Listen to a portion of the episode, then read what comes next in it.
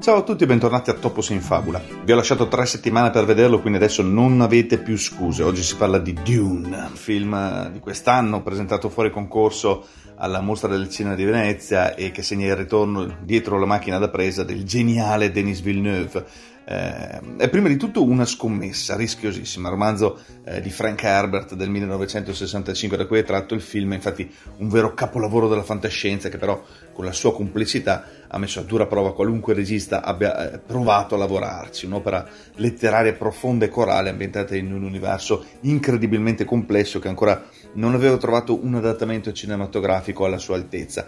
E, e un giorno parleremo anche della saga di Dune che merita una puntata tutta per sé, chiaramente. Innanzitutto una premessa per capire la trama. Dune, nelle sue eh, 2 ore e 35 minuti di durata, dà tutte le informazioni essenziali per capire le coordinate della storia che racconta, ma in modo intelligente evita di eh, confondere eccessivamente lo spettatore con parte di quel contesto che caratterizza l'originale letterario e che pur non indispensabile qui ci torna utile per ragionare sul senso del film. Una delle peculiarità di Dune infatti è che eh, molta dell'ipertecnologia che tradizionalmente ca- caratterizza il genere eh, fantascientifico eh, qui è sostituita da um, potenziamenti biochimici dell'essere umano. La premessa fondamentale per avere una visione più ampia del mondo in cui è ambientato Dune ci porta infatti a millenni prima che ehm, gli eventi raccontati eh, nel film eh, avessero luogo, quando una rivolta dell'umanità contro le macchine causò un bando delle intelligenze artificiali e un improvviso regresso dell'evoluzione tecnologica, rendendo anche impossibile il viaggio spaziale a velocità ultraluce che richiedeva complessi calcoli artificiali. La scoperta di una rarissima droga, perché è una droga dalle proprietà miracolose, cioè la spezia derivata dal ciclo vitale eh, dei colossali vermi delle sabbie che vivono soltanto sul pianeta Arrakis, noto anche come Dune, permette agli uomini di potenziare i propri cervelli fino ad avere poteri che permettono anche il ritorno al viaggio spaziale ultraluce, ma al prezzo di eh, orribili mutazioni genetiche. Sarà così eh, che nascerà una potentissima corporazione ehm, politicamente neutrale che avrà il monopolio nello spostamento di risorse, uomini e denaro tra un sistema planetario e l'altro, cioè la gilda dei navigatori. I poteri della Spezia svolgono anche un ruolo importante nella nascita di una sorta di massoneria femminile abile nello sviluppo delle abilità eh, della mente da essere spesso scambiata per una congrega di streghe, e cioè la sorellanza Bene Gesserit, che esercita la propria influenza sulla galassia per seguire i propri scopi segreti, sfruttando la superstizione e la fede. E arriviamo allora alla trama di Dune spiegata in modo semplice e senza spoiler, chiaramente. Come dicevamo prima, Dune è, è un altro nome con cui i Fremen chiamano il loro pianeta Arrakis. Arrakis è un, un deserto enorme popolato da vermi sotterranei enormi enormi e la popolazione nomade dei Fremen per l'appunto è l'unica che grazie alle tute distillanti riesce a sopravvivere al di fuori delle città nascosta nel deserto. Arrakis però è anche l'unico pianeta di tutto l'universo in cui è possibile estrarre la spezia, il cui eh, commercio gestito dall'impero peggiora le già difficili condizioni di vita dei Fremen. L'imperatore ha ordinato alla casa Atreides di prendere il controllo della produzione di spezie sul pianeta, sostituendo la casata rivale degli Arkonnen. Quando gli Atreides si insediano sul pianeta, gli Arkonnen si preparano alla guerra, sottovalutando però i poteri della compagna del duca Leto Atreides, cioè Jessica, e soprattutto del figlio Paul. Denis Villeneuve, fin qui nella sua filmografia, non ha mai sbagliato un colpo. Il regista canadese si è misurato con una moltitudine di generi, dai drammi di inizio carriera, eh, tra i quali Polytechnique e La donna che canta, al thriller Prisoners, dal eh, crime sicario al giallo psicologico Enemy e con il meraviglioso Arrival ha iniziato poi a imporsi come maestro della fantascienza d'autore, dimostrando eh, quindi con Blade Runner 2049 di saper approcciare con originalità, sensibilità e intelligenza anche eh, predecessori cinematografici a dir poco ingombranti, dalla follia di Jodorowsky al forfait di Ridley Scott fino all'infinita tristezza di Lynch. Se qualcuno poteva sperare di centrare un film come Dune era proprio eh, Denis Villeneuve.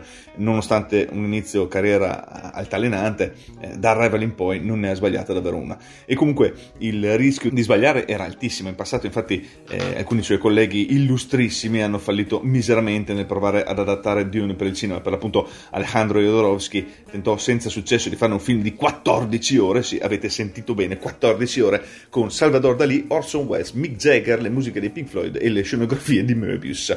Fu poi il turno di Ridley Scott che dopo aver provato inutilmente a farne un adattamento in due film lasciò il progetto per dedicarsi a quello che sarebbe poi diventato eh, un capolavoro intitolato Blade Runner. Grazie al successo di Elephant Man fu infine la volta di David Lynch che riuscì a portare eh, il film sul grande schermo, ma per sua stessa ammissione non trovò mai il giusto approccio al materiale e dovette combattere con il montaggio imposto da Dino De Laurentiis che sarà stato anche un grande produttore, ma tra questa e la cagata di umiliare una Meryl Streep all'inizio carriera, non ha dato proprio prova di lungimiranza. È risultato un flop al botteghino stroncato dalla critica che Lynch ricorda ancora oggi come, eh, virgolettato, una grande e colossale tristezza della sua vita. Queste difficoltà nascono perché il romanzo è il primo di un ciclo di sei libri, a cui poi si aggiunsero anche eh, quelli scritti dal figlio di, di, Frank Herbert insieme a Kevin Anderson, e, e la ricchezza di dettagli, personaggi, eventi eh, non è l'unico, pro, l'unico problema eh, in termini di, di, trasposizione sul grande schermo. A complicare la vita degli sceneggiatori c'è infatti una miriade di nomi per indicare gli stessi concetti, ad esempio Dune è anche Arrakis, come dicevamo prima, la Spezia viene anche chiamata Melange, la sorellanza eh, è anche Bene Gesserit e così via e Villeneuve che firma il copione a sei mani insieme a Eric Roth, quello di Forrest Gump, e a John Spates, quello del Doctor Strange, eh, per gestire l'ingestibile adotta due scelte prioritarie indispensabili. La prima è evadere tutte le ambiguità linguistiche e soprattutto poi divide il libro in due parti. Ehm, il film Dune del 2021 corrisponde infatti solo alla prima metà del romanzo, mentre la seconda parte sarà oggetto di un sequel che è praticamente certo ma che formalmente ancora non ha avuto il via libera della Warner. Un'idea del tutto simile a quella avuta da Scott più di 40 anni fa e che permette a Villeneuve di rimandare buona parte delle spiegazioni sui retroscena religiosi e politici della storia a un secondo capitolo, accennandovi per ora in modo discreto e senza dover assalire lo spettatore con continui spiegoni come eh, fu per Lynch, poveretto. In realtà l'idea di dividere la storia di Dune in due parti non è farina del sacco di Villeneuve e neanche di Scott. Originariamente, infatti, quello che nel 1965 sarebbe stato pubblicato come un unico libro dal titolo Dune era in realtà l'unione di due lunghe storie a puntate. Ma torniamo su Arrakis. Dune non è un blockbuster, certo il film ha un budget di 165 milioni e un cast dir poco stellare. Alla Warner va il merito di aver dato ampia libertà eh, creativa al regista. Scordatevi quindi le formule dei cinecomic che da più di un decennio ormai standardizzano il cinema commerciale perché Dune è il ritratto dell'anti-blockbuster. Tempi dilatati, tematiche adulte, nessun ammiccamento ironico, una costante gravità del tono. Dune è un film che si prende incredibilmente sul serio, un'idea di cinema con, con le dovute differenze è, è molto più simile al, all'universo epico eh, decadente del Signore degli Anelli di Peter Jackson che a qualsiasi capitolo dell'MCU. Non a caso, tornando all'ambito letterario, Arthur Clarke, eh, quello che ha scritto 2001 Il seno dello spazio, dichiarò all'epoca Dune mi sembra eh, un unicum tra i moderni romanzi di fantascienza in termini di profondità delle caratterizzazioni e di straordinarietà nella definizione del mondo che crea. Non conosco nulla a cui paragonarlo se non Il Signore degli Anelli di Tolkien. Paradossalmente, proprio Tolkien, pur con la sua proverbiale riservatezza, ebbe modo di scrivere Detesto con una certa intensità Dune, quindi mi pare cosa onesta verso un altro autore rimanere in silenzio ed evitare ulteriori commenti. Fantasy e fantascienza, in fin dei conti, sono due facce della stessa medaglia, eh, espedienti per confrontare indirettamente idee universali e mondi possibili. In tal senso, sia Herbert che Villeneuve rappresentano ognuno nel proprio campo esempi eccellenti di autori che hanno saputo proporre riflessioni profonde sulla natura dell'esperienza umana e sul nostro futuro come specie. Dune, sia il film che il romanzo, ci parlano della nostra attualità, quel futuro remoto ma dai richiami medievali, apparentemente così lontano eh, da noi, visto con gli occhi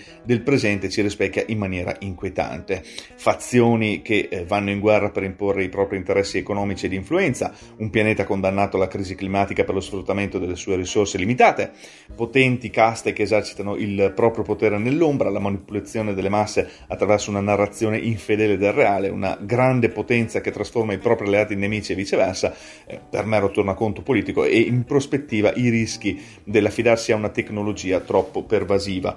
Tutte queste sono tematiche incredibilmente significative che pongono Dune ben al di sopra dell'intrattenimento e ne fanno un'opera dai molteplici livelli di lettura. Si può dire molto del nuovo Dune, ma paradossalmente il giudizio finale è sospeso fino ovviamente al compimento dell'arco narrativo d'insieme nel sequel che speriamo presto avrà il via libera ufficiale dalla Warner. Al momento le visioni di Paul Atreides disseminate nella pellicola eh, anche come eh, teaser del capitolo successivo promettono benissimo. E con questo si conclude la puntata di questa settimana di Topos in Fabula. Non mi resta che ringraziarvi come sempre per l'ascolto e darvi come al solito l'appuntamento alla prossima settimana.